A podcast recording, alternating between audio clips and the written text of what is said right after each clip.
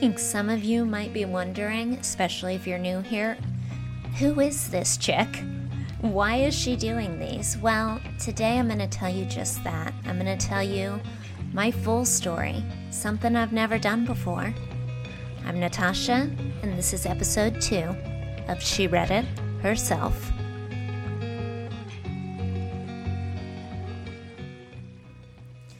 Hi. Hi, hi. I am so happy that you're back here today. I genuinely mean that. Um, it is just a blessing, and my genuine hope is that you find this nugget of time, whether you are driving in the car to school pickup, you're fixing dinner, or you just are so generously sharing with me that bit of quiet time you have. I'm really glad you're here. I'm really grateful, and we're going to do something a little different today. Um, we're just going to take a quick pause on where we left off from episode one, which was right at the end, of, um, right at the beginning, rather, of the book of John. We left off uh, on John 1, verse 3, and we're going to pick right back up there next episode. And it's good stuff. It's all about the light and the darkness. But I thought it might be smart to spend one episode here at the beginning of all these podcasts to tell you who I am who is this girl that you're hearing? Why should you listen to her when she talks about all of the the hard times that she's survived? What exactly is she talking about? So today, I'm going to tell you all that. I've shared bits and pieces here and there, whether you've heard of me um, through the interviews I did with Sarah Fraser during our last episodes we did with Riley, and you're from the whole Kane Show world, you've heard some of the bad stuff towards the end. But I've never actually told you guys all of it. And I think that having the full picture, I hope that rather, I hope that by having the full picture, you're going to find a point that you're able to relate to. Um, and maybe you'll feel that less alone. Maybe seeing somebody else who's on the other side of it will help you get through today. So, let me paint a picture for you. I grew up in a Cuban Venezuelan family, although it was mostly the Cuban side of the family, my mom's side, uh, or grandmother's side, maternal side, that raised me. My mother was a single mom. She had me very young, like 19, 20 years old, but woman was a superhero. Like she, I never felt like I wanted for anything. She worked her butt off. She finished college. She worked full time to support me. And I am, oh my gosh, probably one of the most grateful things I am from my childhood is that I got to grow up with my extended family. My great grandmother and great grandfather I lived with them. They they raised me during the days when my mom was at work, and we saw my grandmother every day. We all we grew up in this this Cuban neighborhood where everybody like your your tias and your your great great aunts and somebody that you called aunt and uncle like tío somebody that you didn't really know if they were your uncle they were all in the neighborhood and we would all walk and the old ladies would play dominoes together and the kids and the cousins would hang out and it was it was wonderful. And you know the funny thing about childhoods, I always felt like I never wanted for anything, but looking back, some of my favorite memories are actually that we were pretty poor.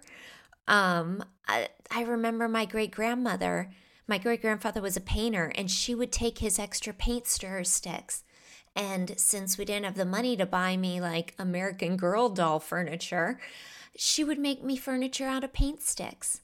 And I thought it was the most amazing thing ever.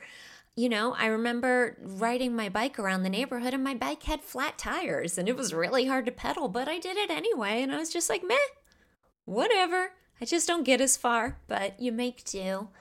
Um, I remember for entertainment, you know, I didn't go to swim lessons or these lessons or that. We had a big orange tree in our backyard, and I used to climb it and get all scraped up and then pick the oranges. And then I would just sit on the roof and let my imagination carry me away.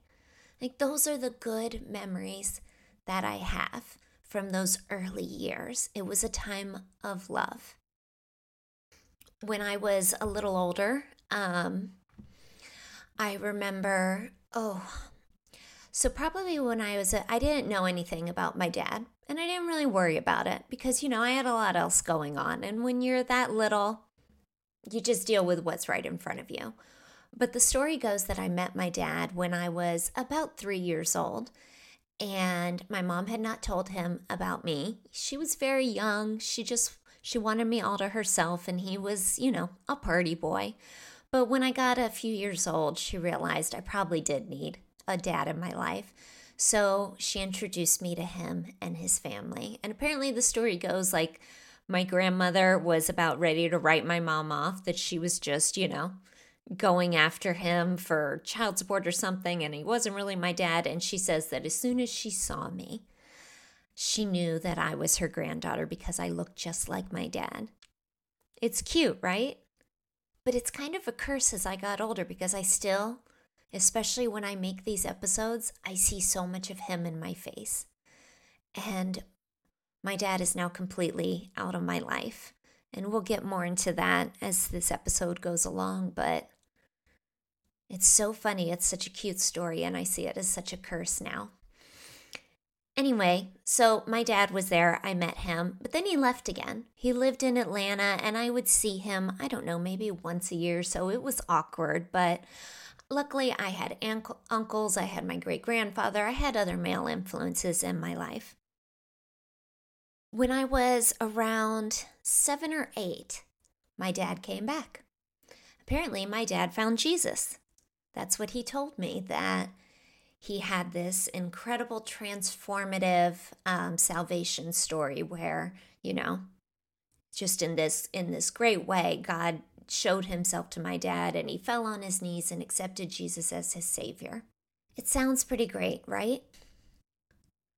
My time with my dad was spent going to church. He would pick me up on Sundays and I would go to church with him on Sunday mornings, Sunday nights.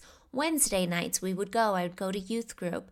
And it was so my relationship with my dad was 100% about God and the church. And it started off as a good thing, I think, but you'll see as we go through time, it is where probably the most pivotal reason that I left the church for so many years is because it was all enwrapped in this relationship I had with my father. So, as I got older and it turned into these preteen teen years, is when I had this one life where my mom had remarried. I had this great stepdad, siblings that I had always been dying to have. Growing up an only child is a little lonely. Um, and that that all was great and then i had this life with my dad and the church and it all started to change during those teen years and i'm sure some of that was me becoming a teenage girl which you know were kind of crazy at that age, and I am definitely living that full circle as I'm raising two teenage girls now.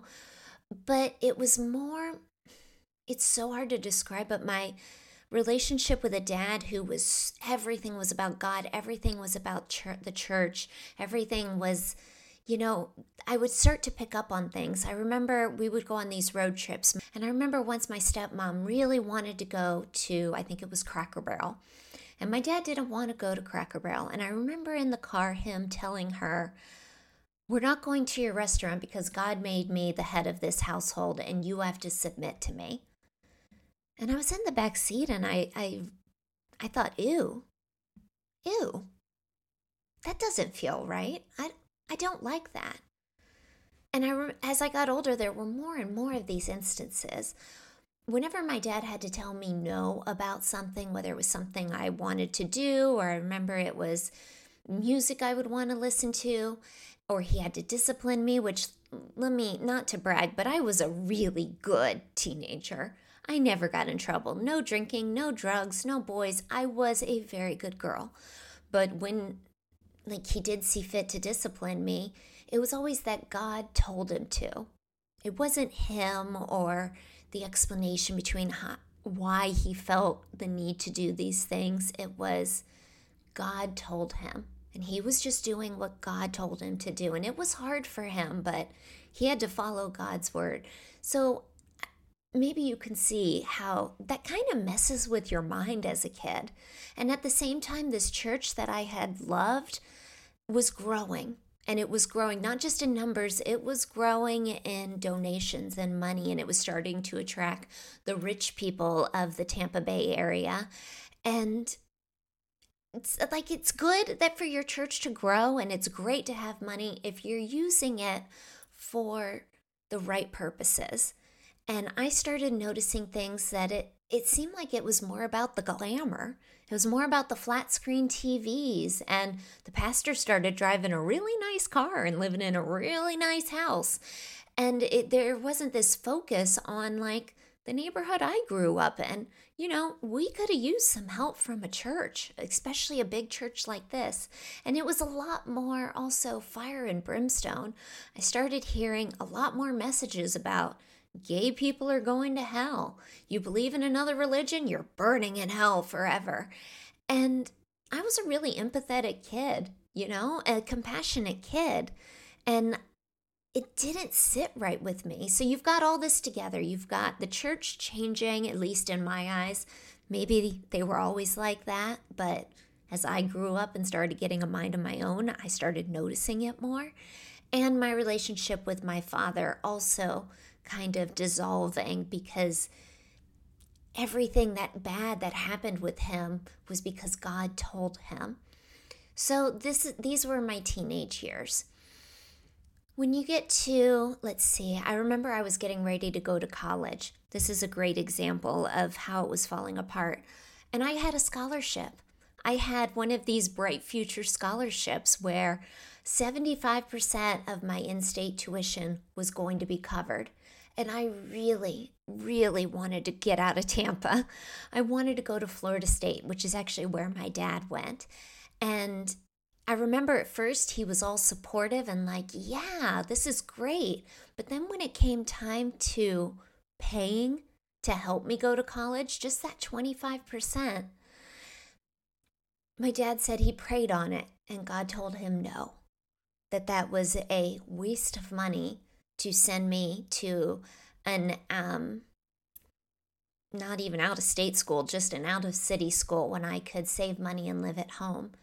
At the same time this was happening, my dad and stepmom were building their million dollar dream house on a lake. So it really rubbed me the right wrong not the right way. It really rubbed me the wrong way, but I stuck with it. You know, I made the best of it. I went to University of South Florida and this time I started I started growing for the first time in my life. I was in a bubble. I went to a private Christian school that my mom worked very hard to send me to, and all of my time with my dad in church to this big university and all of these different people. And, you know, I didn't really want them to burn in hell. They seemed kind of cool, even though I guess they were they were the bad people, the bad influences. So I'm growing. My mind is growing, and I'm starting to have to make decisions for myself. I join a sorority, which, you know, if you were ever in a sorority, that and the teachings of the church do not necessarily go hand in hand. You start to wonder about is premarital sex really that bad? And I kind of want to drink and party. Like I want to experiment. I want to learn all these things. So I started I started pulling away from the time with the church and my Christian friends and immersing myself with curiosity more into this secular world that I previously had no experience with. And you know, it was it was a great time in my life, but um I don't think my dad necessarily approved. I don't remember him just telling like me like outright, you know, I disown you or what you're doing is wrong, but there were just there were just times when I needed him and he refused to be there for me. And I couldn't understand it. There wasn't, it didn't feel like there was space for unconditional love or, you know, my mom, she didn't agree with every decision I was making, but she was still always there for me. I knew I could always come to her for help or just talk to her about my life without severe judgment and condemnation. And I could tell you a bunch of stories of, of instances that happened, but they always ended with confusion. I don't understand you. All I've wanted is some sort of fatherly relationship with you. You know, growing up, even though I had I had a stepfather who loved me, I had um, my uncle that helped raise me, I had my great grandfather, I had all these men. Nothing fills the void for a little girl of not having their father. I remember I used to babysit. This is such a pitiful story, but I'm going to tell you anyway, just because if you didn't grow up with a good father figure, maybe you can relate to the way it affects you. I would babysit for the pastors so they could go out there with their wives and I would take care of the kids. And I, gosh, this is so pathetic. I remember when I heard them coming in, I would turn off the TV and I would pretend to be asleep on the couch. And I would do this because I had this image in my head that I always wanted of a dad coming in to tuck me in at night. To, like, you know, gently like wake you or pull a blanket up. And somehow in my head, I thought, at least having these men and my pastors, I thought of as, you know, it was like my youth pastor and my youth choir pastor. I thought of them. I saw the relationship what they had with their kids, and they were good, loving fathers. And it wasn't what I was getting from mine. So I would pretend to be a fall, fall asleep so they could come in and gently rub my shoulder and wake me up. And I could get a little taste of what it was like to have a father be there when you're asleep. That's how much I was missing. Didn't realize it until I was older. That's why I did that. And looking back, it probably made them wonder about my babysitting skills that I could be asleep and fall as- stay asleep through them, you know, coming in the door, saying hello, and turning on the lights. It was a little messed up, but you know what? When you're a young girl and a teenage girl, and my gosh, this is my fear with mine who now don't have a father figure, it comes out in messed up ways that that you don't predict or understand. But enough on that. So, my relationship with my dad starts to become obsolete. We talk on holidays, we see each other a few times during the year. I would go over their house to visit with my half sister, who I, I dearly loved, and my stepmother, who had always been good to me. You know, I would go over there and we'd have we'd have dinner cooking out of the back of their lake house and it would be nice and then I'd leave. I also really left the church at this time too because I was loving my secular life. I wanted to figure things out for myself. The bad part about being raised in a bubble is eventually your child's bubble will burst and they're going to want to know what's out there. And if you haven't prepared them, they're going to go figure it out for themselves. And that's exactly what I did. I had the college life. I lost my virginity when I was 19. I would go to parties and drink. I would experiment, and it was, you know, it is what it is. But at that same time, as I was starting to date men, I can now see in hindsight how that need for a father figure continued to show itself in unhealthy ways. Every relationship that I got into, it wasn't it wasn't ever with the premise of let's just date and get to know each other. This will be fun and we'll see. Every single man was is this the one that's going to be my husband? Is this the one that is going to be is this going to be the one to finally give me the family I've been waiting for? The husband the wife and the kids. The nuclear family that I had always been yearning for. That's how I went into every relationship. Not knowing it at the time, but I see it now. I remember I first met Peter, who would go on to be the love of my life and the father of my children, and also one of the most unhealthy experiences of my life. Um, I met him when I was 19 and he was um, working at the local radio station. I actually went in to meet another DJ, And when I was walking past the studios, he saw me, waved me over, and um, man, he was a charmer. You know, he may not have been the most um, handsome man you've ever seen, but if he got to talking to you, prettiest girl in the world would fall for those charms. He was funny and sweet and just had this magnetic personality that you just wanted to be around. Peter and I would go on to break up, get back together, break up, get back together. It was not it was not exactly the healthiest foundation for a long-term relationship, but we were young and it is it is what it was. I remember during one of these breakups, Peter actually left. He um he actually moved up here to DC to work for Sirius XM and I actually got an internship at the radio station that he had worked at before, to FLZ in Tampa.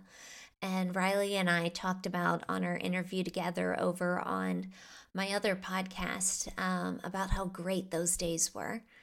It was, oh, it was such a great time in my life just to be young and free, and there was nowhere else I wanted to be other than at that radio station. Just to be there was awesome. Eventually, Peter moved back down to Tampa to start the Kane show down there. And that was the last time that we got back together. We stayed together. He would propose, and um, eventually, I left that life in Tampa um, because he got offered mornings up here in DC. So we packed up and moved up here together to start our life.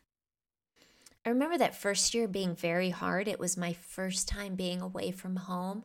But soon after our wedding, I mean, I think a year into our marriage, I was pregnant with Sam. And oh my gosh, that time to actually be pregnant with my first child, to have my husband, to have this dream life where, my goodness, my husband is a radio celebrity and we're having our first baby and we just had the beautiful wedding. It was everything this girl had been dreaming about and more. But I guess that's also the beginning of when real life caught up. And I think it was the first time I realized that this dream life that I had been waiting for was not something that really happens in reality. After I had Sam, um, I remember I had postpartum depression. Uh, it first started off a, a few months actually into her life. It sounds so silly, but I really mourned the birth story. I had built up in my head this experience of being in labor, having my partner by my side, and and having a natural birth. And I ended up having a C-section. And my brain really mourned that and combine that with i guess the the hormone however the hormones mess up that gives you postpartum depression the chemicals changing in your brain and for the first time in my life i had always been this outgoing bubbly person. I was depressed. And it sucked. It was beyond sucking. It it actually got scary. It was really confusing. And it was really lonely because I didn't understand what was happening to me. Even though I had this beautiful baby girl in my arms that I loved more than life itself, I was so sad. So, after my therapist really beating me down that medications were okay, that it is okay to treat what's going on, I went on, I think it was Prozac. And it was like a miracle. I remember after a month on the other side of it, sitting down and telling her, Why did I fight this so hard? She was like, Meh, everybody does. So I was on that for, I think, only like six months, and the postpartum depression went away, and I could go back to trying to live this charmed life. And I don't want to make it sound like everything was bad because during that time, you know, two years later in 2010, I had Sophie, And during that time when they were both toddlers and the show was growing and that made Peter happy, it was good years. We did have some really good years together when it was love. There were cracks that were starting. You know, cracks that his his mental illness was starting to become really apparent in our lives. Um, bits of the narcissism started to show up, but there was more good than bad. There was still more good than bad. So if you fast forward over the next six years, when Sam was six and Sophie was four, was when it finally became too much. The bad outweighed the good to a scary amount. You know, at that point, we were millionaires we had an obscene amount of money coming in. The show had been number one, you know, every city it was put on, it was like number one. Everything that Kane did turned to gold. And you know, now that he's gone, I spend have spent a lot of time looking back, trying to really think about when did he change? When did it go wrong? And I think it was just the perfect storm you know, he very publicly was diagnosed with um, moderate obsessive compulsive disorder. He was diagnosed as having ADHD. And although he didn't talk about this part on the air, he was diagnosed with depression as well. And unfortunately, he met this psychiatrist that would later be the one that killed him, one that gave him all the feel good drugs while that without treating the um, the underlying condition. So as Peter became addicted to those, and his mental illness was basically going untreated, he he started to turn into somebody that I didn't recognize. And then you combine that with the stardom and the obscene amounts of money and all these people in your ear telling you that you're amazing, you're you're so important, you're number 1 you know, all the yes people because he was making them money as well. And the narcissism started becoming a lot more predominant. So you combine somebody who's got these mental illnesses, crippling anxiety, and OCD, and um, and the home life gets pretty ugly, pretty fast. I want to take my responsibility during this time. I started to not being able to cope with the emotional abuse I was experiencing at home. The gaslighting. It makes you crazy, ladies. The walking on eggshells, not wanting to upset him, because maybe if you can do everything right, he'll show you some love. Because that's the way it works, right? You believe the gaslighting that you're the problem. You structure everybody in the house to meet that one person's needs because then they give you a little, you know. After it's usually after they break you down worse than they've done before, then they love bomb you all over again. So it's a constant cycle. And instead of getting my own therapy, I guess, instead of I don't know, reaching out to others to and telling them what was going on at home, I chose to self-medicate around this time after Sophie was born is when my um, autoimmune disease started to show up. It runs in the women in my family. It usually comes after horm- big hormonal changes like pregnancy. So I found myself in terrible physical pain every day. I would later also find out that every time I went through a pregnancy, a disc in my back would continue to slip further and further um, and press on my sciatic nerve, which would give me just this awful nerve pain down my back and into my feet. And this was during the time when oxycodone came onto the scene. And doctors were writing those feel good drugs like it, like it was freaking candy. So here I am with what started off as treating physical pain. I am now medicating every day, every night because if I can just numb the pain that I'm feeling from this relationship, this marriage that I'm in, then I can get through to the next day. Then I can keep putting on the facade. I can keep just doing the role. I can keep being Ms. Pink Monster, the one who makes these crafts and posts these cute videos of her perfect little pink world with her two princess daughters and her superstar husband. I can keep doing that one day more if I can just hold off this pain a little longer. So you combine where Peter was at in his life with where I was at in my life, and you get a marriage that cannot survive. At the very end, his addiction became so bad. He was so cruel and paranoid, too. The paranoia was awful when he was high that the cops were getting called to my house regularly. And I remember after the second time that he called the cops in the middle of the night because he swore that his medications had been stolen. Um, he liked to stay awake on Ambien, and Ambien can put you in some really messed up mindsets. But it scared the crap out of my girls having the police show up in the middle of the night to our house. And after the second time it happened, I gave Peter an ultimatum. Because there were times where he would, when he would really screw up, when he would really take it too far, that he would recognize his addiction and he would promise me that he would get help. He would write me letters saying, you know, I, I take responsibility. I'm going to stop. I found this person who's going to help me.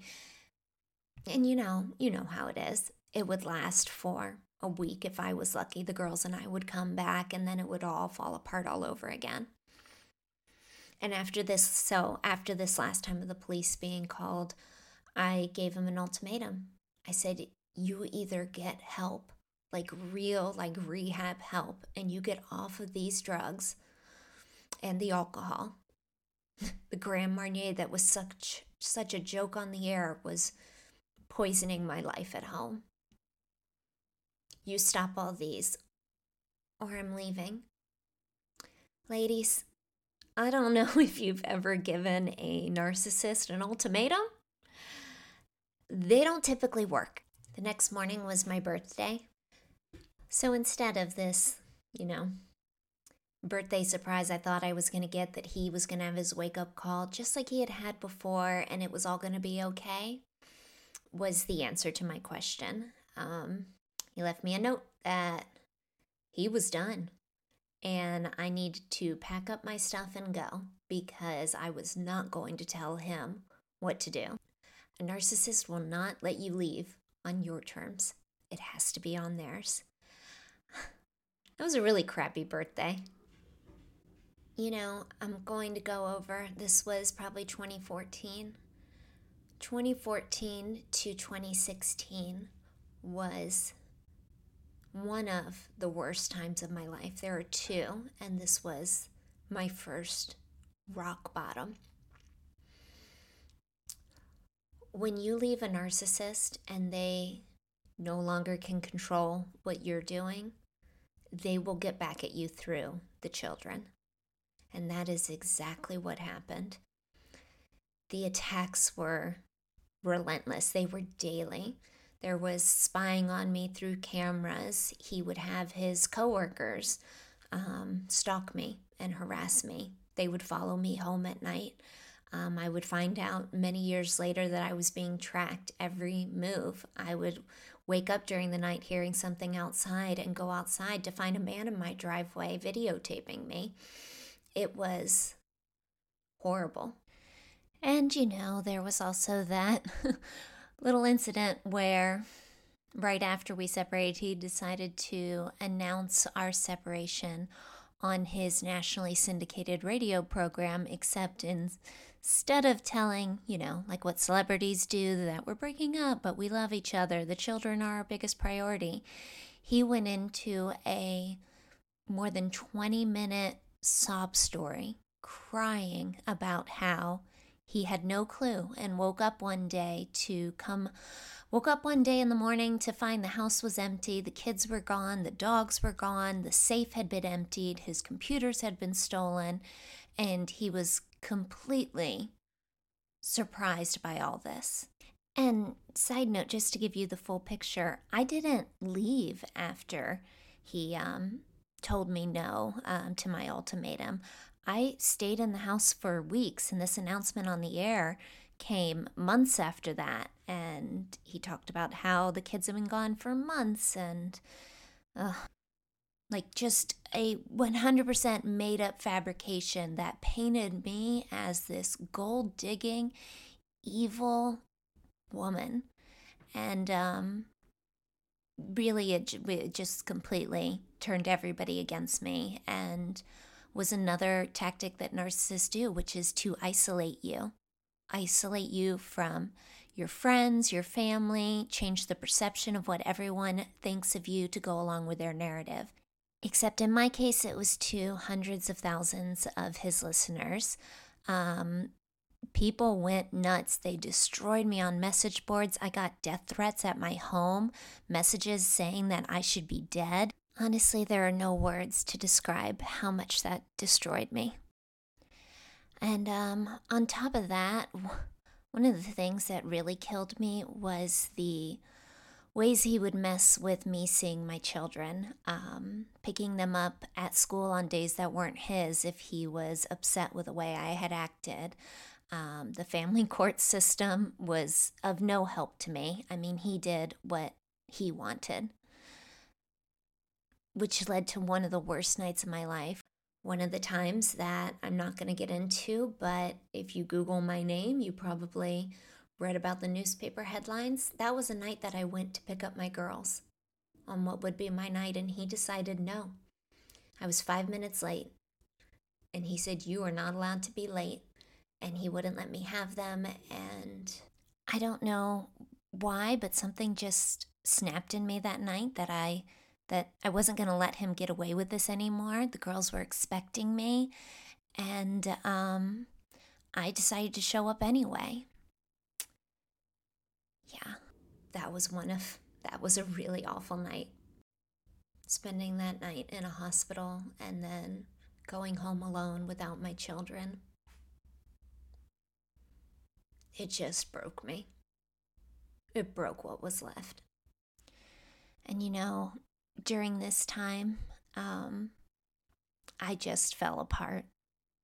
It just felt like my world had ended and nothing I could do would work, and I had no tools for how to deal with it. So the self medication um, really ramped up during this time. I just numbed myself with any of my prescriptions that I could. I don't really drink, so alcohol wasn't my thing, but the meds, like the painkillers, and I think I was also on Valium for anxiety at the time. Though that was my numbing agent. And that's that's on me, guys. You know, nobody forced me to do anything. I had choices and I I chose to numb and in a really unhealthy way. Um, and I guess the the only unfair part was he still had his addictions, but with the money he had and the tracking he had, he was able to put all the focus on my addiction and make me the only unstable one. You know, during these years of 2014 to 2016, which was our separation, um, I never stopped talking to God. I would get on my knees and beg Him to save me.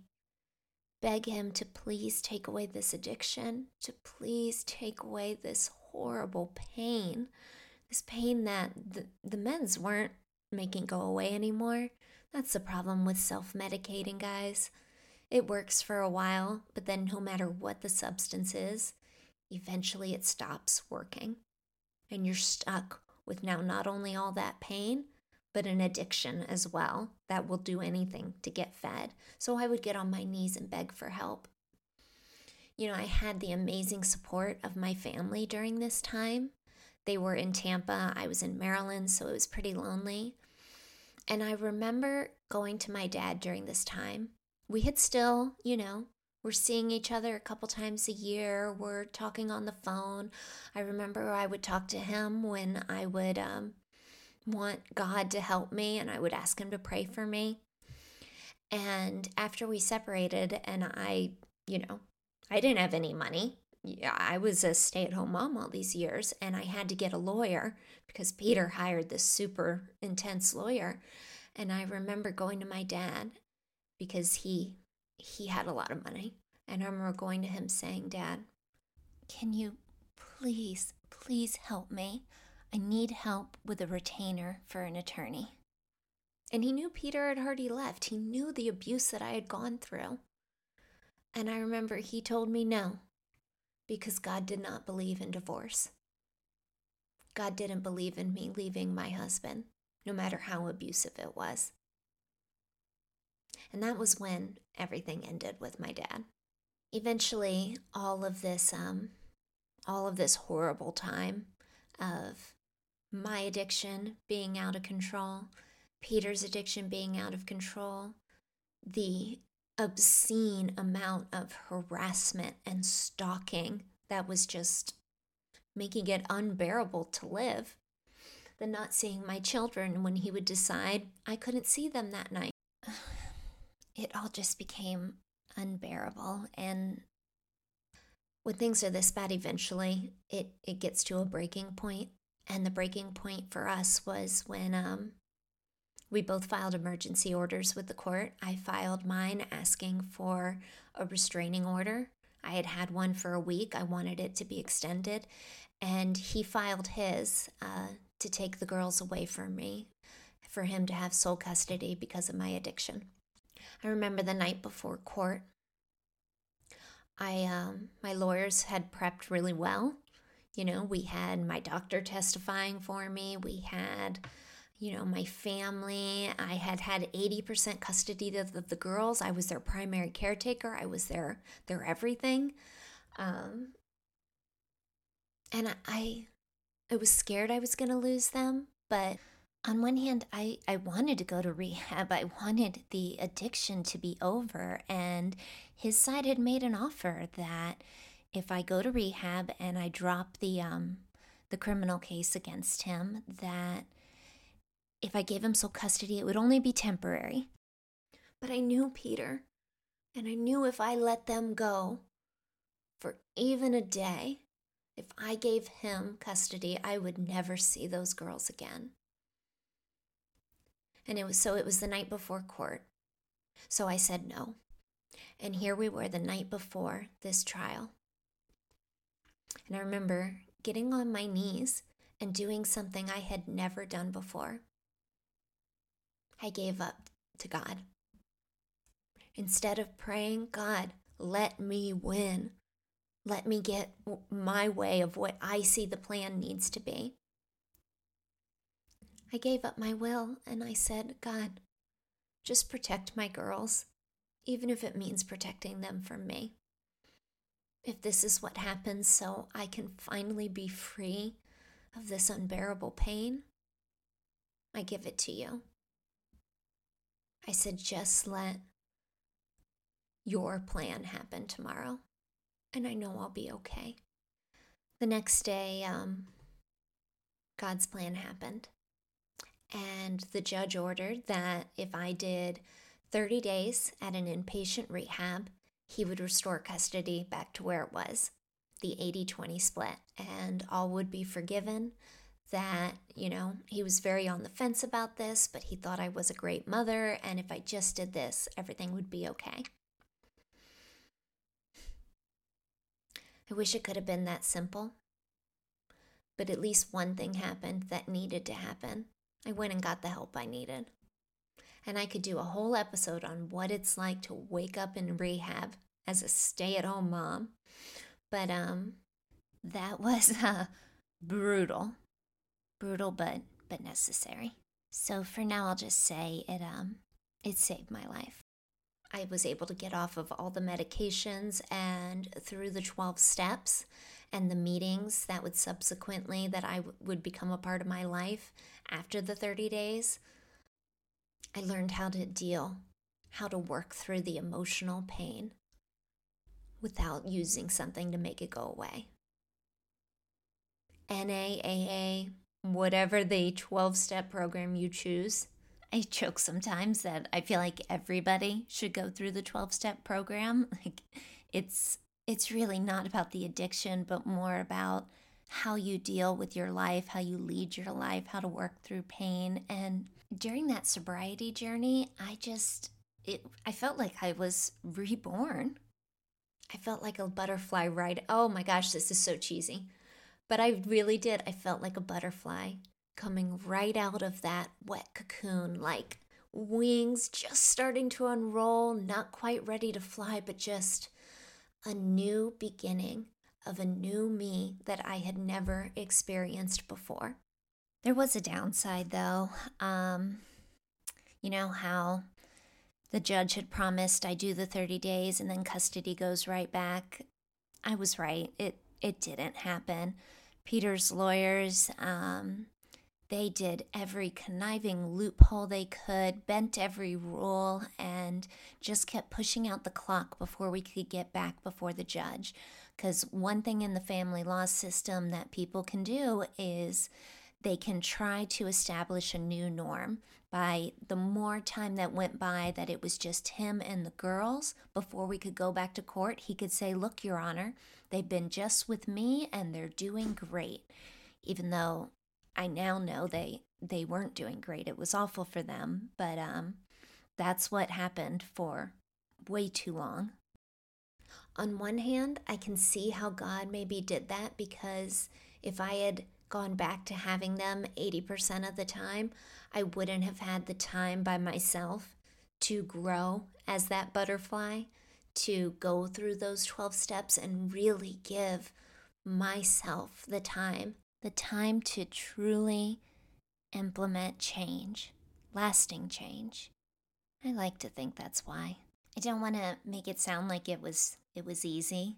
It was I mean, it was heartbreaking every time I thought that this would be over, this will be over by Halloween. We'll get back before the judge. Halloween would come and go without my children. Thanksgiving, Christmas. Oh my gosh, Christmas broke my freaking heart but you just have to keep going. I learned how to keep going even when it feels unbearable. I learned tools to do that. I learned through experience how to understand the difference between what is in my control and what is out of my control. I could not control the court system. I could not control the people involved in our case that he was able to manipulate. Um, but I could control the work I was doing. I could control not completely falling apart. I could control just one step in front of the other over and over, sometimes one minute at a time. But eventually, all those minutes add up and you actually make real progress. And it didn't come magically. It took a lot of work and unfortunately a lot of time. By the time I got to my one year anniversary of sobriety, it was also one year of not getting back before that stinking judge. And at this point, I, I was out of money. I had hundreds of thousands of dollars gone, sunk into legal fees. Um, I was in debt and it just it couldn't keep going. So we settled finally on a custody arrangement. And you know it wasn't it wasn't that 80% that i i thought i would get back to that it was a different plan. And i just i didn't have a choice. That's where i learned acceptance that this is where it was for now at least i had them back i think it was 30% but it wasn't supervised there weren't all these stipulations that it was under his control. It was a legal custody agreement where I wouldn't lose them. Or so I thought, but that's a spoiler alert for a little later.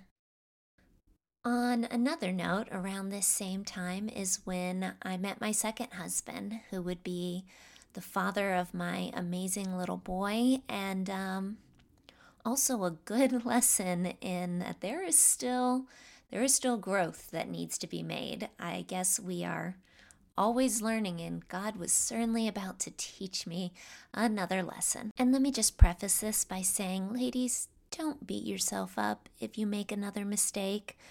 it's just part of the journey of growth. And I beat myself up about this one for a while, but, um, well, here's why. I went through all this strength and all this self discovery, but one wound that hadn't healed was the need for a man to fill the void that my father left in me. That one was still there, and let me tell you, I met a man who promised to do just that. The love bombing was intense. The it was the, you know, after 2 weeks, I would marry you today if I could. You're so incredible. Your children are so incredible. I just want a family. I'm ready for a family. He was going to be perfect puzzle piece for what was still missing inside of me. I could still have the family that I dreamed of. But you know what I didn't do? I didn't take the time to stop and pray and be willing to give it over to God.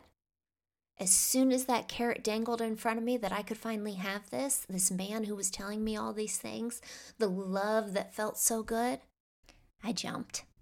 I never sat down before God and said, Is this what you want for me? all I thought about was, This is what I want for me. And, you know, I wonder if I had taken the time to have been in a place of prayer and wanting God's plan instead of my own, if I had learned that lesson, um, would I have ended up in this relationship? But nevertheless, I did. We quickly had an engagement, and right off the bat, I was pregnant with um, Harry. And I did continue to have the girls, but I also continued to have the struggles with um, Peter using the family court system to try and control my life, wreak havoc on my life, all of the above. I mean, his attorney was constantly threatening me that he was going to take sole custody and um, because I got married, I had a baby. Uh, there was a fuss over Halloween one year. He didn't like my costume, so he was going to take me to court. I mean, ridiculous stuff, but also felt like a very real threat. But I had tools now for how to deal with him. And I had this beautiful new life with my baby and his sisters and husband. And that that little nugget of happiness lasted for around six months before um, it started to fall apart. I think that is, yeah, that's how old Harry was when his dad first said that he had made a mistake. Um, he wasn't in love with me, and this wasn't what he wanted.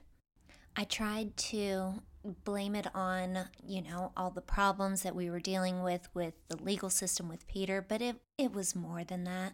I found myself in the very familiar patterns of um, of my marriage before. I mean, it was nowhere near as toxic, but it was it was a lot of the same. It was all about him. I would do anything to hang on to this man, and even if it meant that I sacrificed my own happiness or what I wanted, it was all about him. I would walk on eggshells not to upset him, um, offer to change my life in anything, in any way, any anything that would make him.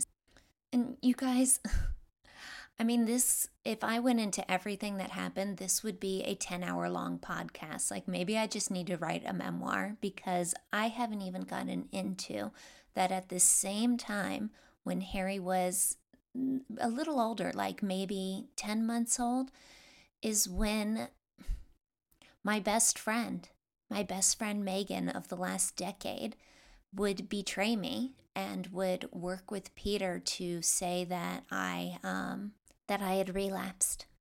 Um, in truth, it was six months after major back surgery, and I went through. I had to take pain medication, but I did it all through a program, and whatever. The reality didn't matter to her or him.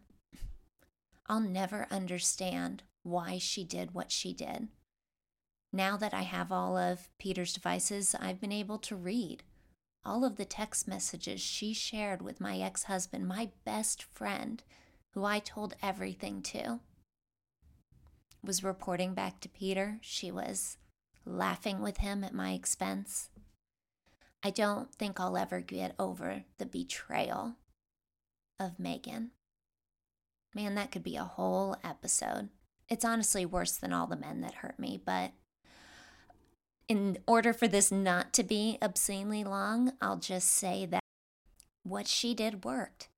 What she did, along with Peter, um, again, without me knowing, tracking me, tracking my husband, and being able to pull together an incredibly false narrative um, to convince a best interest attorney to take away my kids. If there's a whole interview I did with Sarah Fraser that gets into that whole story, but I mean it was it was hell on earth. And again, I get into the details of how that happened that he could take my girls away again on the interview I did with Sarah Fraser and maybe I'll do it again on here, but I can't believe I ever recovered from losing them again while my marriage was falling apart. And to Harry's dad's credit, he did stay because I would have had a really hard time getting the girls back and fighting this if Peter could say, look, even her husband left her. So he did stay um, until I could go through that system and get the girls back again.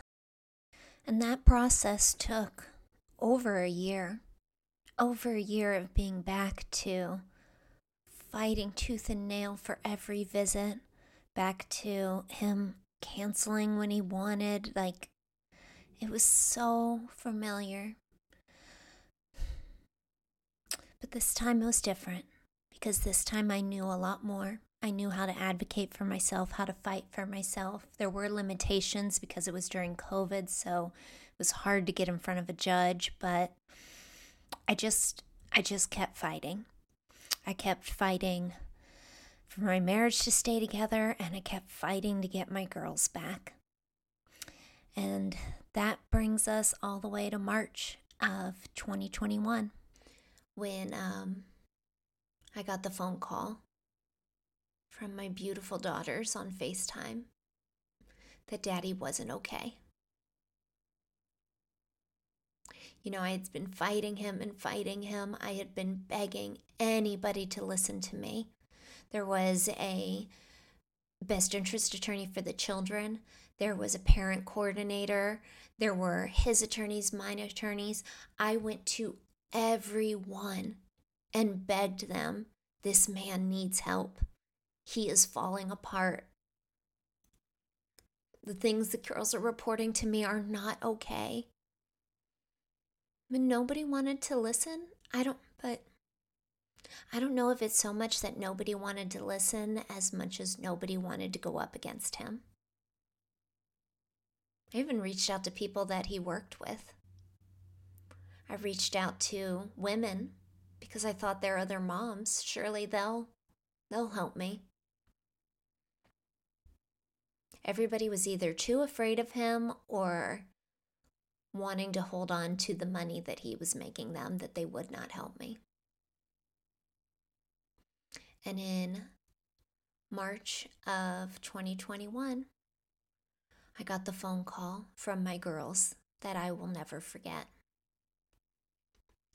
It was like seven in the morning, and they called me on FaceTime that daddy was not okay. That he was shaking and could I please come over? Because they were so scared. I'm going to try to do this without breaking down because this part of the story I've told before and I sobbed my way through it and it was not pretty or um, intelligible. So I called 911 on the way over there. I got there as the paramedics got there. The last time I talked to Peter, he was sitting in a chair, and it's like he was there, but he wasn't there. Like his eyes were just looking, they were looking at me, but you could tell he wasn't seeing me. And I asked him if he was okay. And he couldn't answer me. We thought at that point it was probably a seizure we didn't know what was going on, but it seemed like hopefully he'd be okay. You know, this was the man that I could never like get a win with. Like, he doesn't lose. He's going to be perfectly fine. And um as he went off to the hospital, this was my first chance to be in that house. This was my first chance to see what was going on.